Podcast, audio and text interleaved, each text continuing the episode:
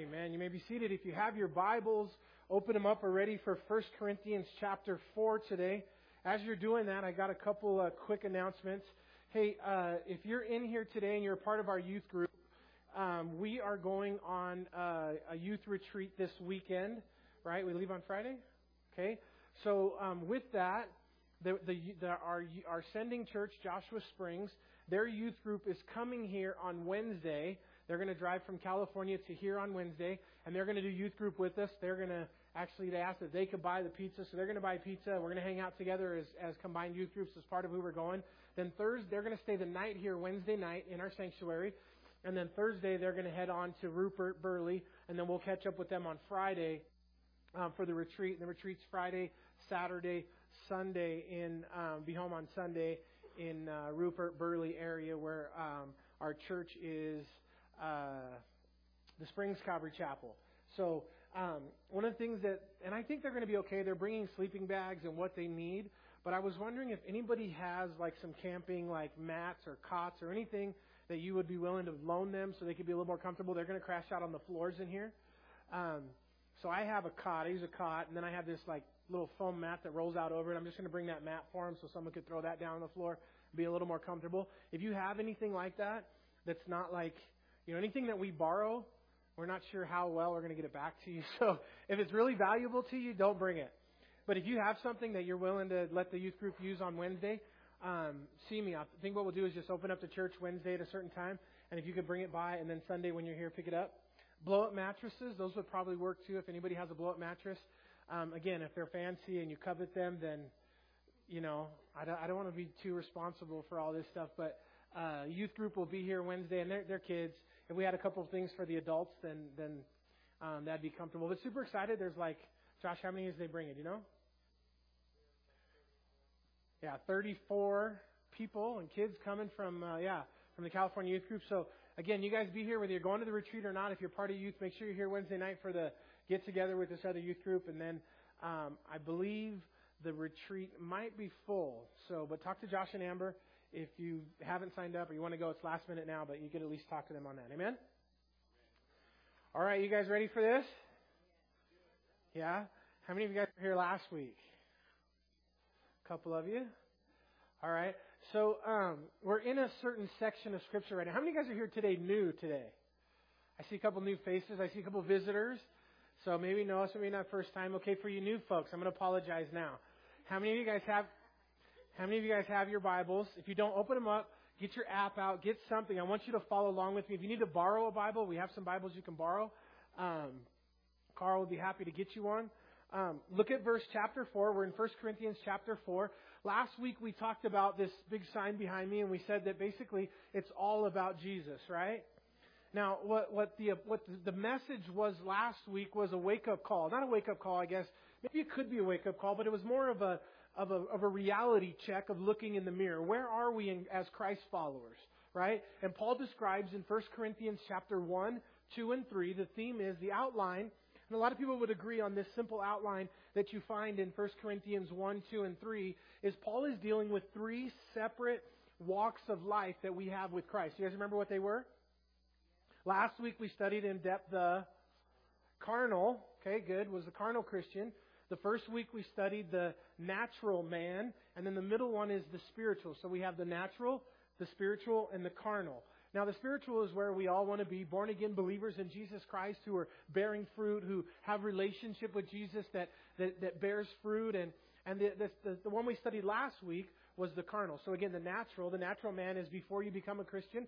The natural man, Paul says, he doesn't understand the things of the Bible. He reads it and he's, he's your buddy or your friend that says, oh man, I read the Bible and it didn't make sense to me. I read the Bible and it was Chinese. Well, the problem is that you, you're dead and dead men don't read too well, right? You know, dead men tell no tales. And so the natural man, his spirit has not been born again. So the things of the spirit, they don't make sense to him. They don't quite click just yet. And then once you become a believer in Jesus Christ, once you surrender, then things begin to make sense to you. And I know it's difficult for some because some people have this idea that if I would just understand, then I would believe. if I would just be able to figure these things out intellectually, and if God would show me these things, then I would believe and be a follower of Jesus Christ. But God is not going to do that for any of you. He just won't. You know, he, he says that it is impossible to please God without faith. And so it's necessary that we, we do put this faith and trust in God first. And then as you put your faith and trust in God, then guess what happens? These, these understandings, these light bulbs begin to come on in your, in your life that you didn't understand before because now your spirit is alive. Your spirit can read, your spirit can understand, and the Bible says that the Holy Spirit that now lives inside of you, as you read the Bible, as you pray, things happen differently than they did when you were a natural man. Amen? So we have the natural man, and then we have the spiritual man, and then the carnal Christian is what we studied last week. Now, the carnal Christian is this kind of anomaly category of somebody who is born again, somebody who, who's going to heaven, but, but they're not really bearing fruit for God. They're, they're living a carnal Christian life. And, and last week I asked each one of you to put up a mirror and kind of just have an honest assessment of, of where you are in Christ and what God is calling you to, and maybe for some of us to um, go deeper in our relationship with Jesus. Amen? I think we're living in a time that, you know, the Bible describes as, as the last days, as, as the return of Jesus Christ. And even so, again, Hebrews do not forsake the gathering of the brethren, even so, as you see these last days approaching. And I don't think that we could, there, there's no possible way that there could be more signs of the times that God could show us of what we're, than where we're living right now. It doesn't mean the Lord can't tarry for another five years, ten years, but it just doesn't feel that way. It just feels like the things that are happening right now, for everything to reset, go back to normal, and then this stuff, same exact things to happen again in the future. I don't know. It doesn't seem like that's that's that's likely. Again, God can do what He wants to do, and you know the Lord said to occupy until He comes, and so we're to live every day expecting that Jesus could come back, but also preparing that if He doesn't. Amen. So today's message is um, kind of passing that, that those that three part carnal Christian, or carnal spiritual, um, natural man. And Paul gets into some other stuff. I want to start by drawing your attention to chapter 4, verse 14, before we start in verse 1. This is my uh, um, protect verse. Is protect the past. This is a shield I'm going to put up right here. So the tomatoes can't hit me today. Listen, it says, I do not write these things to shame you. Look at your neighbor and say, shame. Okay. But as my beloved children, I, I what? I what? So is Paul's intention to shame the Corinthians? Come on, this ain't Chinese, y'all. You don't even have to be a you don't even have to be a spiritual or a carnal Christian understand this. Even a natural person in here can understand this, right? Verse number 14 again. You know, I always say this. I don't I don't write the mail, I just deliver it. So again, the message today and what Paul is going to talk to you and I about. And again, that's why I kind of jokingly apologize to new folks that are in here today because the message is again, it's it's holding your feet to the fire. It's a message that God wants to say to you, where are you in Christ? And and it's time to step up. It's time to put on your big boy pants and and and stop playing Christian. Okay? Because you, the reality is God doesn't have listen. God you know, I, I say this, I got to be careful, but God is not interested in casual Christianity. He's really not. Well, God's desire for your heart and for me is for us to really do it right and, and not phone it in, to, to be on fire for God. And, and for the casual seeker, I mean, as you here's the thing: as you go through the Word of God, here's what you find a consistency in from Genesis to Revelation. Things like God says, "If you seek me, you will find me." If what you seek you seek me with your whole heart. You guys know that verse. He says in another place that if you seek me diligently, you will find me. And so there's always these qualifiers in how we're to seek God, and none of them have this idea that, that God wants us just to be casual or be um, nonchalant about our walk with the Lord. That there's always this call to grow up, to stand up, to be up. And so here today, Paul is talking to these Corinthians and they're carnal. We've already established in chapter 3 last week that this group of Christians is carnal. And so what is Paul doing? So he's coming at them with a mirror, looking them, uh, having them look at themselves and he's saying, listen, it's time for you to step up in your walk with Jesus. It's time for you to stop playing Christian, stop living carnal lives, and begin to bear fruit for Jesus. Somebody say amen.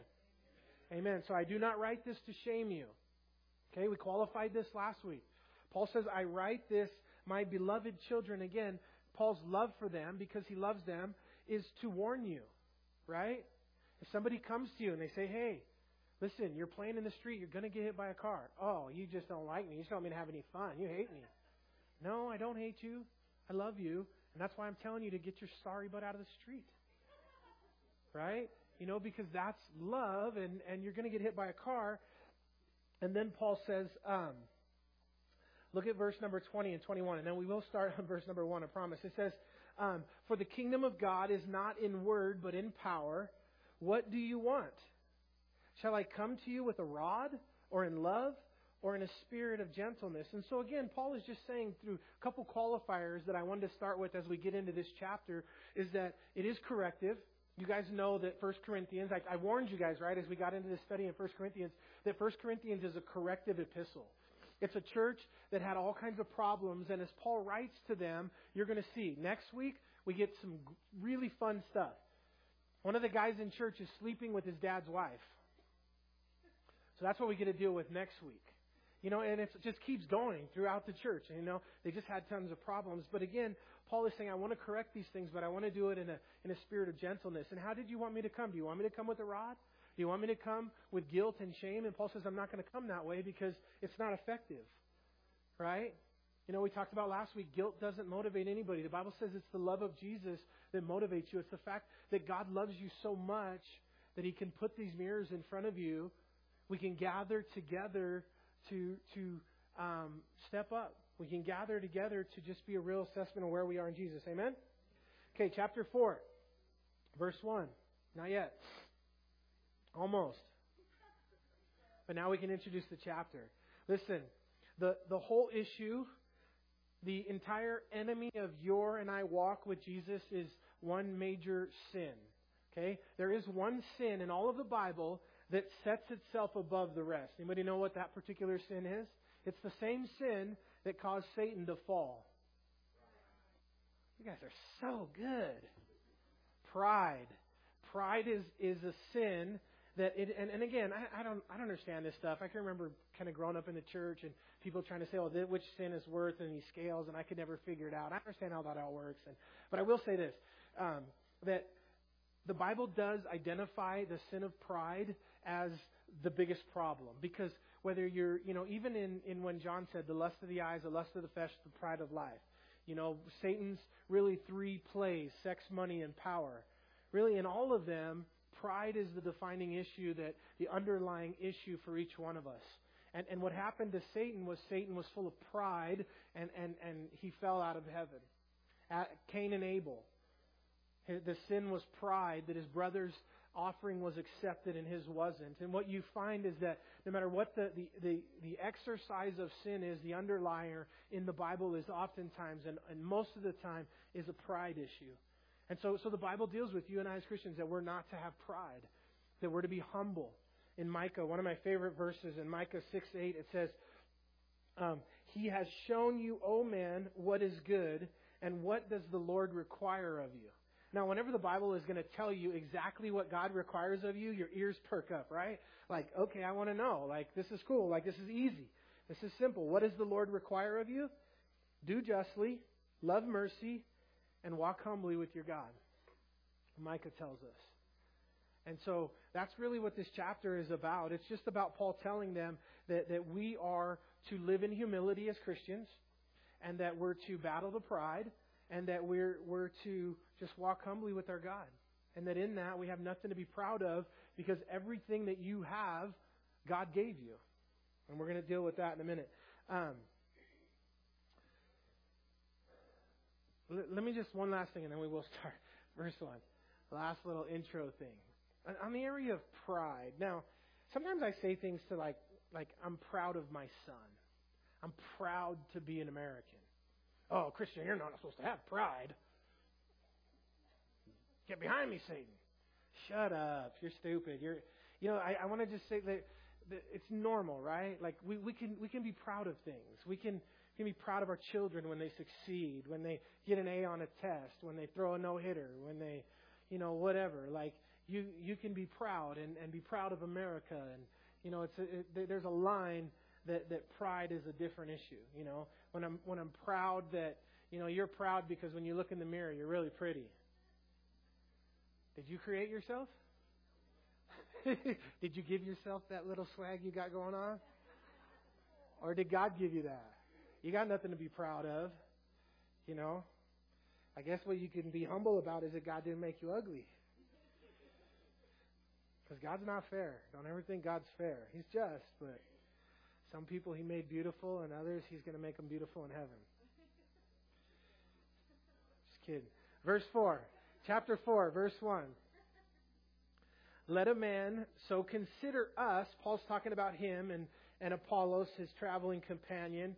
Um, and he says, as servants of Christ and as stewards of the mysteries of God. Now, right away in verse 4, verse, chapter 4, verse 1, um, Paul always uses this word to describe himself as servant. The word servant that Paul often uses is what? Is doulos, which means bondservant. And, and a bondservant is somebody who was a slave who, who got freed and decided to willingly go back and work for that owner by placing a, his ear on the doorpost and having an awl placed through his ear. It was the mark of a doulos or a bondservant. This word here that Paul uses for servant is a, it's kind of out of left field. It's a different word. It's not doulos or bondservant. The word here for servant is a, Paul uses a term that, that describes an under rower. An under rower are those that would be underneath the boat you know, rowing the boat. The thing about the under rowers is they, they didn't get any credit. They didn't have any kind of, nobody cared about them. They were usually the lowest of society and, you know, that they would be chained sometimes to the oars and different things. And, you know, an under rower was just never any credit. It was just the lowest of the low. And Paul describes himself to the Corinthians as an under rower. He says that we're under rowers of Christ and stewards of the mystery. Now, the word steward is a, another interesting word that Paul uses here and it means a spectacle. And it comes from the, a Roman term that when the Romans would conquer cities, you know, as Rome grew, you guys heard of the gladiators and the, the games that they would do. Well, they would bring back certain prisoners. They would call them spectacles. And they were the ones that they would um, not so much become gladiators because they didn't know how to fight. Maybe some of the soldiers and that they would turn into the gladiators. But these would just be the ones they would throw to the lions. They would throw off the top of the Colosseum to their death as the crowds would gather and cheer. And so these, these people that Rome would take back and conquer and feed to the lions in the games and and and they were called the spectacles and that's what Paul describes himself as an under rower a spectacle so you seeing why he apologizes later in verse 14 as he gets into this? He's already called you an under rower and a spectacle. And he says, Moreover, it is required in stewardship that one be found. Okay, everybody, verse 2. Moreover, it is required in stewards that one be found. Thank you. Um, hey, I preach this verse a lot. And, and we've not got here yet in this exact place, you know, right? But I preach this verse all the time, so I hope you guys know this. It is required of a servant that he be found faithful. And, and, and, really, so for each one of you, there's lots of different ways we can look at this, but the one that I, I often bring out because I want to encourage every one of you that you have a role in Jesus to step up. Because I think as I, as I give you this challenge of where are you? Are you, are you natural? Are you carnal? Are you spiritual? Do you want to grow in Christ? Do you want to bear fruit? Some, the Bible says, receive 30, 60, 100 fold fruit in Jesus. Do you want to be a hundredfold fruit follower of Christ? Do you want to have rewards when you meet Jesus for the first time? Do you want to be used? Do you want to hear, Well done, thou faithful servant? Enter into the rest of the Lord. And I think that we get this feeling like, oh, well, it's easy for you as the pastor to say this. It's easy for the worship team or missionaries or other folks who are frontlines ministers for Jesus Christ to receive these types of rewards and challenges. But me, I'm just a under rower in a spectacle. I'm getting ready to get fed to the lions. You know, and you know, I, I'm just a mailman. I'm just a plumber. I'm just a mechanic. You know, Billy Graham, he was called of God to preach, and he probably, you know, led more people to Jesus than any other person as far as I know, and definitely in, in this century and in the last, and was used mightily of God. You think, wow, man, his reward is so great. And his, and his place in heaven, and on and on and on. But, but this principle right here, this verse says that it's required of a steward, and I've shared this to you guys a million times, that here's what God requires of you because we don't get to control whether we were born to be Billy Graham and preach to millions in live audiences and see millions come to Jesus, faith in Jesus through our ministry, or whether we get to deliver mail in Tooele or fix cars in Tooele or be a plumber in Tooele. You know, but what God bases your reward on is not where He's called you in the body of Christ, but what? How what? How faithful you are. What have you been called to do? You know, Paul says over and over again, Paul, an apostle of Jesus Christ, called to be an apostle. You put your name there. Ray, called to be what? A pilot on the base. Called to this, called to that. God has called you to where you are. And, and his, his, his reward for you is not based on where you've call, been called, but his reward for you is based on what? How faithful you are to serve him how faithful you are to do. Maybe God's called you, Kevin and Darlene. I see them here. God's called them to run the prayer ministry here. God's called them to serve in, in many places before they got here and other things. And the, the, the, the call of God on their lives is not what's going to base on their reward, but how faithful were they to do that. And so for each one of you, just be faithful to where God has called you. Amen? So Paul tells them this, gives them this nugget of truth. You know, I think of this guy Shema, Shammah in the Old Testament. You remember David's mighty men? In, in, in Samuel, I love these guys, man. These guys are like, these the real life 300. You know that movie 300 with uh, Leonidas and you know that's like a man's movie, right? Like you just your chest just stands out when you watch that movie, and when he kicks that guy into the hole, you're just like yes, you know, like. But the, these guys were the real 300. They were the real life warriors of David's day. And this one guy, Shammah, he says, look, look at Shammah, verse, actually don't, you're not there, but it's in Samuel, 2 Samuel 23. I'll just read it to you.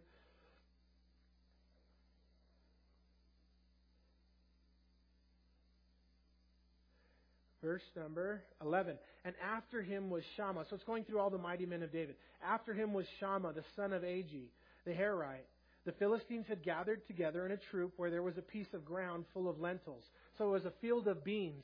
So the people fled from the Philistines. But he stationed himself in the middle of the field alone, defended it, and killed all of the Philistines. So the Lord brought about a great victory. So for him, he just said, I don't know. King David told me to stay here and defend this field. I'm not going anywhere. And all the people were like, dude, you're crazy. The Philistines are coming. We're way outnumbered. We're all leaving. And all the people fled. But faithful Shammah, who stood in the middle of a bean field, how important do you think those beans were? Probably not that important, right? Probably go down to little Tijuana and get cans of refried beans all you needed. But he, he was going to stay and defend the field. It didn't have a ton to do with the field. It had to do with his faithfulness to what the king called him and told him to do against all odds. It was suicide.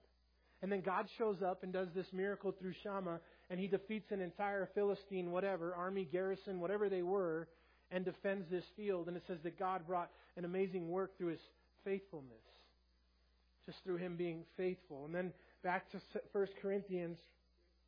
In verse number 3, it says, But with me it is a very small thing that I should be judged by you or by a human court. In fact, I do not even judge myself Paul is pretty unique in this area. He said, I don't even know if I've done anything wrong. I don't even judge myself. And for you to judge me on, you know, he's like, it doesn't really matter to me. I'm not, I'm not living in that world. I'm not in that fight. I'm just, I'm just here serving God as an under rower. And for whether you judge me or not, I don't even judge myself.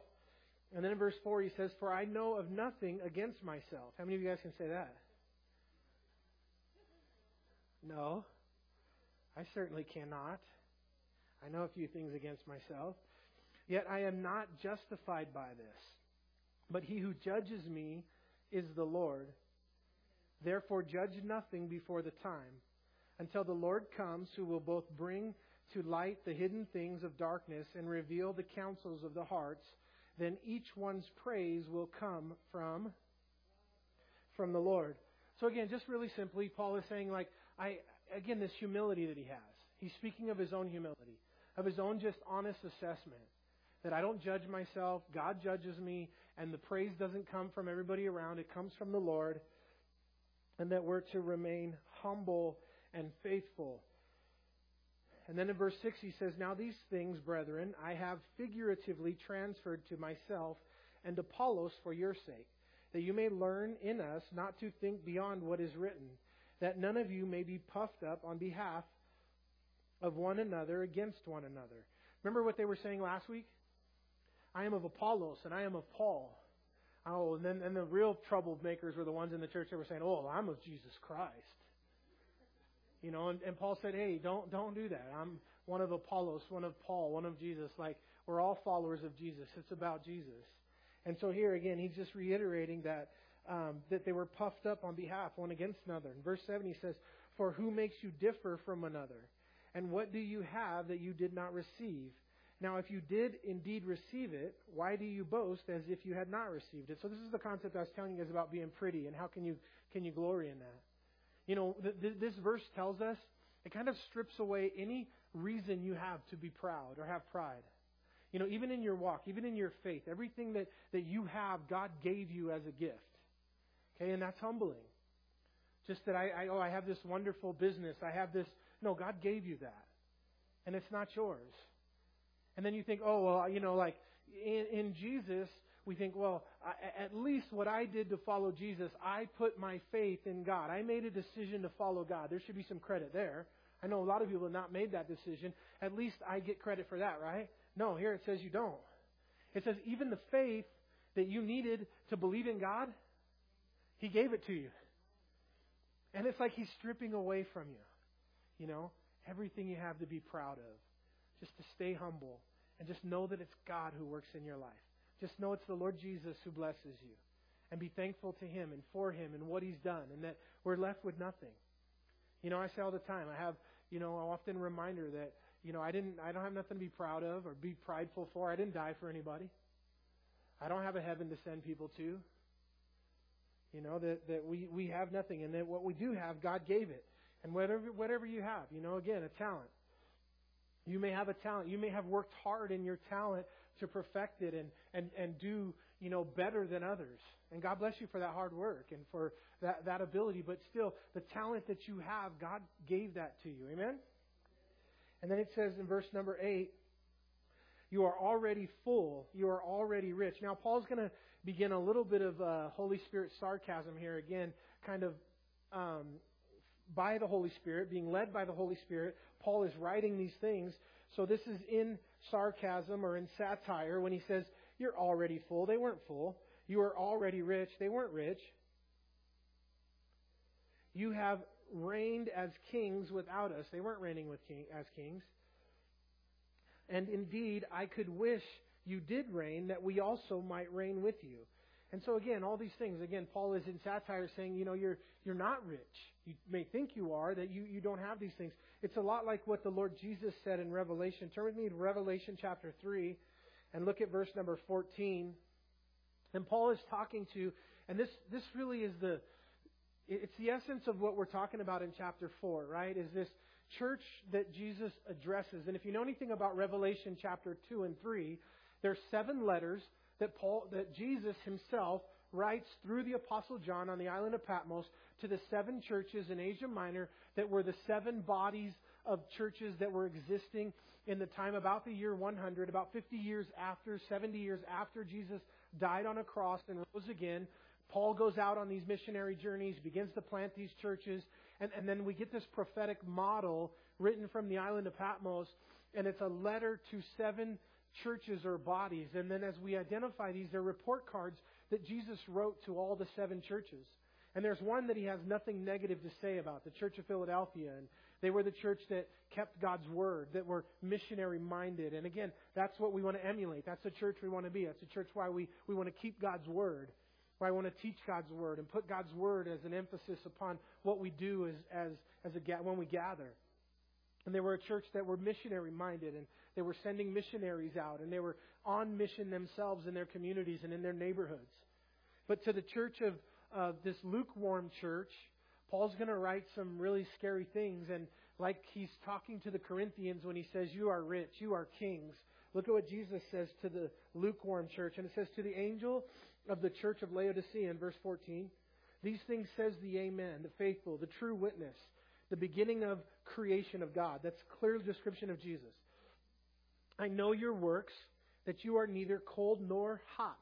I wish you were cold or hot. So then, because you are lukewarm and neither cold nor hot, I will vomit you out of my mouth. Yikes. Those are strong words from the Lord Jesus himself. Okay, don't do it quickly. Think about it. But raise your hand if you want to be vomited out of the Lord Jesus' mouth. Anybody? Come on, there's some like sadistic, like, there's always one. I do, I'll do it. Nobody? Look, me neither. This is, this is again, this is strong language to, to make, a, make a really valuable point that this church, she says, I wish you were either hot or cold. At least if you were cold and you were not serving God, you were a natural man, you weren't playing Christian, you weren't phony, you weren't lurk, being lukewarm, then, then at least I can deal with you. I can deal with your honesty, and I can bring you to a place where you're cold and you're hot. And it doesn't bother me as much if you're just honest and cold, you're just not there. But, but to pretend that, that you're something you're not, or not be in a place where you're lukewarm and you got one foot in church and one foot in the world, and, and, and you can never be comfortable there, people. Your foot that's still in the world and likes the things of the world, it's never that that's going to make the foot in church very uncomfortable. And the foot in church is going to make the foot that's in the world very uncomfortable. And you'll never be happy with one foot in church and one foot in the world. And to this particular church, Jesus says, because you are there, because you are neither hot nor cold, it, it just disgusts me. I'm going to vomit you out of my mouth. Those, that, that particular station I can't deal with. If you're cold, I can deal with that and we can get you to where you need to be. You know, that's why maybe sometimes your friends, you talk to them and they're just totally anti God. And you think they're the last person in the world that ever become a Christian. They may be a lot more closer to becoming a believer than the other people you talk to that give you a lot of yes answers and, you know, a lot of yes men stuff as you, as you tell them about God. Maybe those people that are far from God are hard. Those are the hearts that God is really working on. And look at what he goes on to say. And he says, Because you say, I am rich, have become wealthy, and have need of nothing, and do not know that you are wretched, miserable, poor, blind, and naked. And again, as Paul is talking to the Corinthians in that context, that you guys think you're kings and you think that you're rich and you think that you've arrived and that you have these things, but you, you don't. I wish you were kings so that I could be in your court, Paul tells the Corinthians. And Jesus is telling here the church to the Laodiceans the same thing. In verse 18, listen. I counsel you to buy from me gold refined in the fire, that you may be rich, and, and white garments that you may be clothed, that the shame of your nakedness may not be revealed, and anoint your eyes with the eye salve, and that you may see. As many as I love, I rebuke and chasten. Therefore be zealous and repent. Behold, I stand at the door and knock. If anyone hears my voice and opens the door, I will come into him and dine with him, and he with me. To him who overcomes, I will, I will grant to sit with me on my throne, and I also overcame and sat down with my Father on his throne. He who has an ear to hear, let him hear what the Spirit says to the churches. Back to, back to 1 Corinthians. And then in verse number 9, he says, For I think that God has displayed us, the apostles, last as men condemned to death, for we have been made a spectacle to the world, both to angels and to men.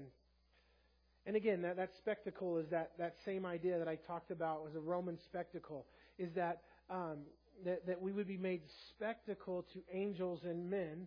We are fools for Christ's sake, yet you are wise for Christ. We are weak, but you are strong. You are distinguished, but we are dishonored. Listen, what Paul's saying here. If you want to fit in in this world, you want to be cool among your friends and among your circles, you're always going to be lukewarm and you're going to struggle as a Christ follower. Okay? Because no matter how hard you try to be cool and to be Christian and to fit in, you, will never be loved by the world. Jesus said that if the world hated me, it's going to hate you. You know, I, I think of the really the, the, the world, and, and really, do you know what the biggest problem in our world today is? It's the church. It's Christians. If we could just get these Christians out of the way, then we could do what we want to do. And that's the, that's the prevailing idea right now.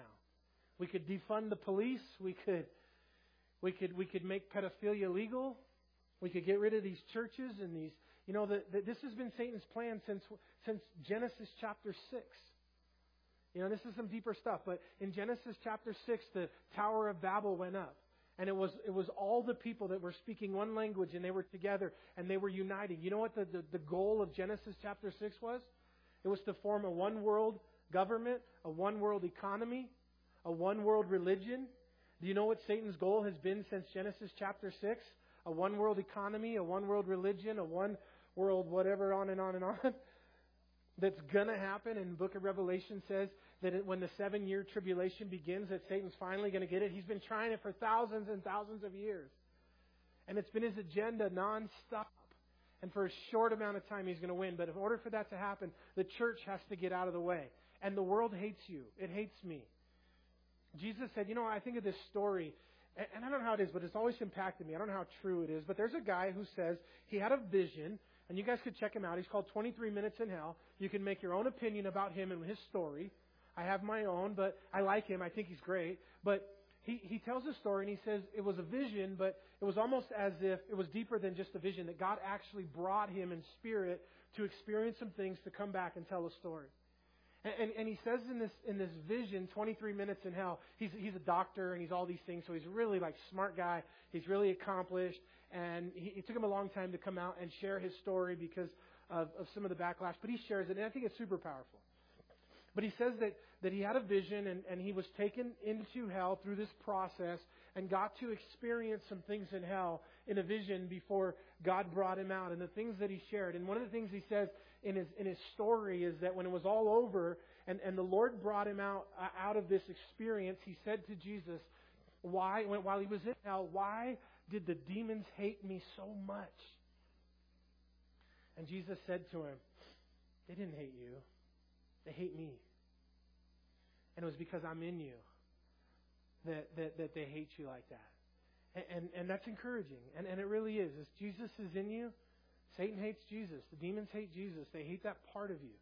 We're never going to fit in. Stop, stop trying to fit in with this world. You know, we're to love this world. Paul's going to go on and tell us here in a little bit about how we're to um, you know, how we're to behave and who we're to hang out with and who we're not to hang out with and some of those qualifying things. And as believers, we, we are supposed to kind of rub elbows with the world a little bit. You know, we're not supposed to recluse just to ourselves and only Christians. That in order to reach lost people, we, we have to love them. We, we have to try to find a way tactfully to, to fit in a little bit. But, but here's what we don't do. We don't make them our best friends. We don't receive counsel from them. We don't call them when, when things are going bad in our marriages, in our lives for advice. That, that, so that there's a, a place for us as believers that we are to love the world. We are to reach the world. We are to reach the lost. But we're just not supposed to receive counsel and make them our best friends. Different message, different day. Let's look at verse number 10. It says, We are fools for Christ. We just read it sake, but we are wise in Christ. We are weak, but you are strong. You are distinguished, but we are dishonored. To the present hour, we both hunger and thirst, that we are poorly clothed and beaten and homeless. And we labor, working with our own hands. Being reviled, we blessed. Being persecuted, we endured. So Paul was growing, verse number 12. Being reviled, we bless. How many of you guys being reviled, you just bless back? Right? We talked about a little bit last week. Car cuts you off, you roll the window down, hang a hand out the window, tell them they're number one, or or wave, you know, and, and we bless you in Jesus' name. We make the sign of the cross. What do we do? Um, you know, when Paul earlier was was arrested, he was in he was in Jerusalem and he was arrested, and the high priest smacked Paul in the mouth. You remember this? And Paul looked at the high priest and he said, "You whitewashed tomb, you know how dare you hit me?" And then later, the, the guy said, how, how do you revile the high priest? And Paul apologized. He said, I didn't know it was the high priest. And, but when he was hit, he didn't bless. he cursed and he got mad. He told the him, you whitewashed tomb. How could you hit me? And then here, this is later in Paul's life, and now he's saying, you know, so he's growing just like the rest of us in this area of knowing that, you know, we're to revile or when we're being reviled, that we're to bless. When we're being persecuted, we're to endure. What is the first thing that Jesus said upon the cross after being beaten, after carrying the cross from the praetorium down the Via Dolorosa to the place of the Calvary, what did Jesus say? He said, Forgive them, Father, for they know not what they do. Such an example. In verse 13, he says, Being defamed, we entreat. We have been made as a fifth of the world, the offscouring of all things until now. Offscouring. And then in verse 14, he says, I do not write these things to shame you. As my beloved children, I warn you. Okay? Again, we don't give guilt trips in church. Okay? It's never my intention to guilt any of you into anything. Okay? That doesn't work. I don't, I don't, God doesn't motivate you that way. I don't want to motivate you that way. Um, I want to motivate you with the love of Christ, and it's because you have a Father that loves you and He cares for you and He wants what's best for you. And He's warning you against being lukewarm.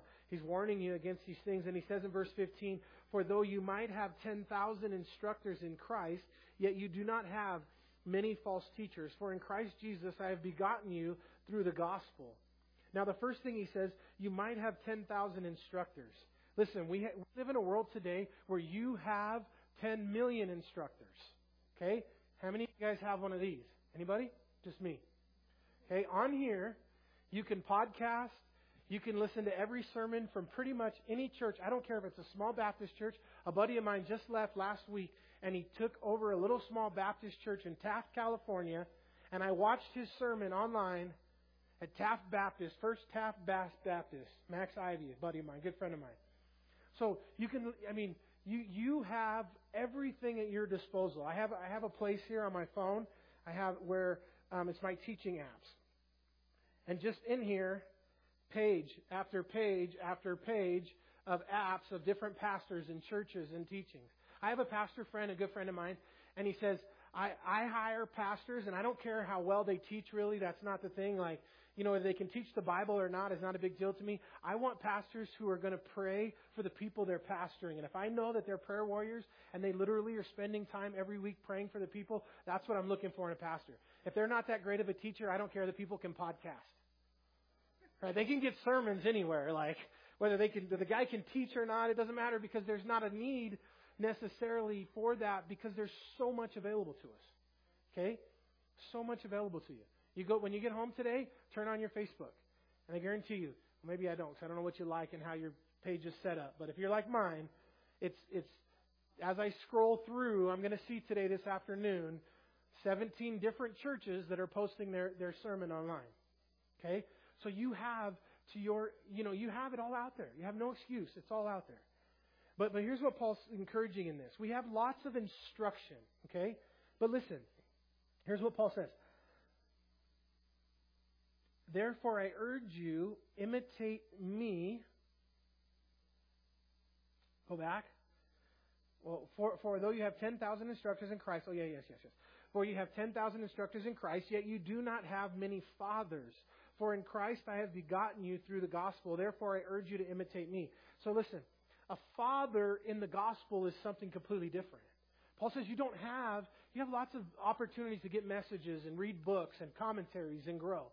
But a father in the faith is somebody that you've placed yourself under one person, one voice.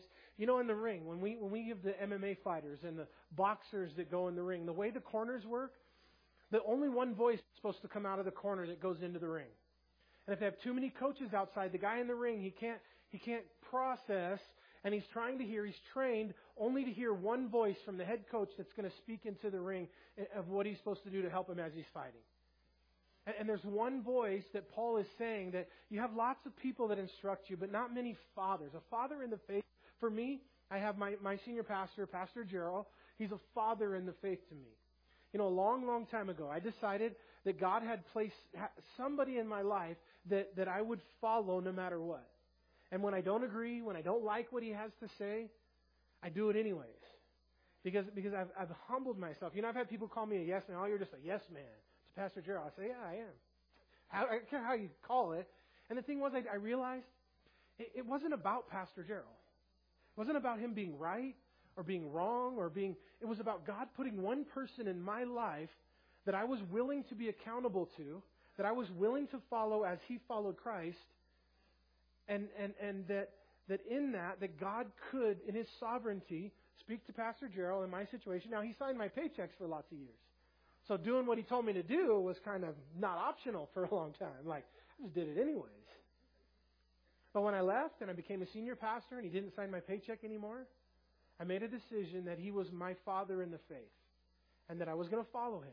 And so we, I call him on a weekly, sometimes daily basis. A lot of decisions that are made around here. I bounce them off of him first. There's been many times where I've wanted to move in a certain direction and he said no. And I didn't like it. And I could do what I want because he doesn't sign my paycheck anymore. But I've decided to put myself in a position that, that there's some human person that I'm accountable to that I'll follow. And Paul's talking about that, that there's one person in your life. Who, who is the somebody that, you know, again, lots of teachers, but somebody who really pours into your life. Somebody who's your father in the faith. And, and to pick those, to have those, you know, the one voice that when you're in the ring fighting that you hear, that you want to listen for. Amen? And then he says, um, in verse 17, for this reason, I have sent Timothy to you, who is my beloved and faithful son in the Lord, who will remind you of my ways in Christ as I teach everywhere in all things. Pastor Gerald calls me as Timothy, his faithful son in the Lord. You know, and so Paul has this Timothy, this young man, and you know, they would say, Oh, you know, why did, did Paul himself not come? But Paul never sent him his second best. Timothy and Apollos, these guys that he sent to the Corinthians, were the absolute best that he had. He actually left himself in a bad situation as he left, and he went on to the next missionary journey because he needed these guys. But he left them with the Corinthian church, and he always gave them his best. In verse 18, now some are puffed up, as though I were not coming to you. But I will come to you shortly if the Lord wills. Paul takes a little bit of James's advice here. James tells us, you know, don't say tomorrow I'm going to go here and tomorrow I'm going to do that, but say if the Lord wills, then I'm going to do this or that. And so Paul here, along this kind of James instruction, says, if the Lord wills, I will come to you shortly. And I will know not the word of those who are puffed up, but the power. For the kingdom of God is not in word, or in, but in power. What do you want? Shall I come to you with a rod, or in love, or as a spirit of gentleness? If the worship team wants to come up, we're going to finish on time today, maybe a little early. Very nice. I thought about just doing five today because I knew we'd finish a little bit early. Um, but I didn't know how much you guys could handle. Sons having sex with their dad's wives. It's not his mom. It's not talking about incest, but we get to tackle this next week. Um, I will just say in prelude to next week's message that you know it's it's one of the things that was taking place in the Corinthian church that Paul's going to deal with really head on next week was the, the immorality and the sexual sins that, that Paul's going to have to kind of tackle in this church that he's, that he's planting and building. So let's stand together.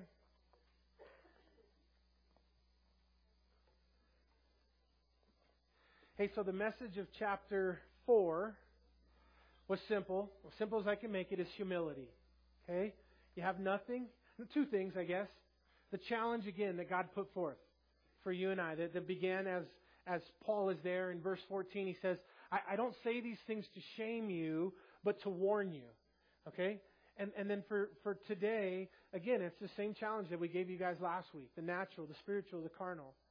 That God is not interested in the casual seeker. That God wants you to seek with all your heart. That God wants you to really go for it in Jesus. And, and you can't come to church and, and just put one foot in the church and leave one ch- foot in the world and expect that God is going to do something in your life that you're asking Him to do. And if God hasn't shown up in your life to bring victory over things that you're asking for God to do, the reason is because He needs all of you first. And once you give Him all of your life, all of your heart, then God, you will see God show up in a miraculous way. You will see God show up in a, in a way that you've never seen before. And you're not waiting on God. God's waiting on you. He's waiting on you to make a decision that you want to give Him all of your life. Amen? Amen. Will you guys close your eyes and bow your head with me? I'm going to lead you guys in a prayer. And maybe you're out there today and, and you just realize you've been a little lukewarm. And God is challenging you this morning. You've been trying to please the world. You've been trying to fit in in your, in your non Christian circles, and it's not going so well. And today you just want to say, God, I want all of you. I want all that you have for me today, God. I want to serve you. I want to be a hundredfold. I want to be a spiritual Christian. I want to get rid of the carnality that's in my life. If that's you today, I want you to just pray this prayer with me out loud. And maybe if there's somebody else in here today who is a natural man and is not a believer in Jesus Christ, and you want to give your heart and life to Jesus today, I'd like for you to also pray out loud to give your heart and life to Jesus. So let's pray together. Ask everybody to join me wherever you are. And God hears your heart, and He knows what you're saying to us. Let's pray together. Dear Lord Jesus, I've been a carnal Christian. I've been lukewarm. I hear the call to grow in Jesus, to not be lukewarm, to not be vomited out of your mouth. Help me to grow in you. I surrender all my life. I give you everything. I take my foot out of the world and I put it in you. I put my faith, I put my trust in Jesus alone. Jesus, come into my life. Be my Lord and Savior. Forgive me of my sins. In Jesus' name. And everyone said, Amen. God bless you guys. Let's worship the Lord. Josh and Amber will be up front. If anybody would like individual prayer, we'd love to pray for you guys. God bless you guys. Have a great week. Um, stick around. We ended early, so stick around. We got one more song. Let God's Spirit speak to you during this song. Worship the Lord. And again, if you'd like individual prayer, we'd love to pray for you. Darlene and Kevin also will be available for prayer if anybody would like individual prayer. We encourage you guys in that. God bless you guys.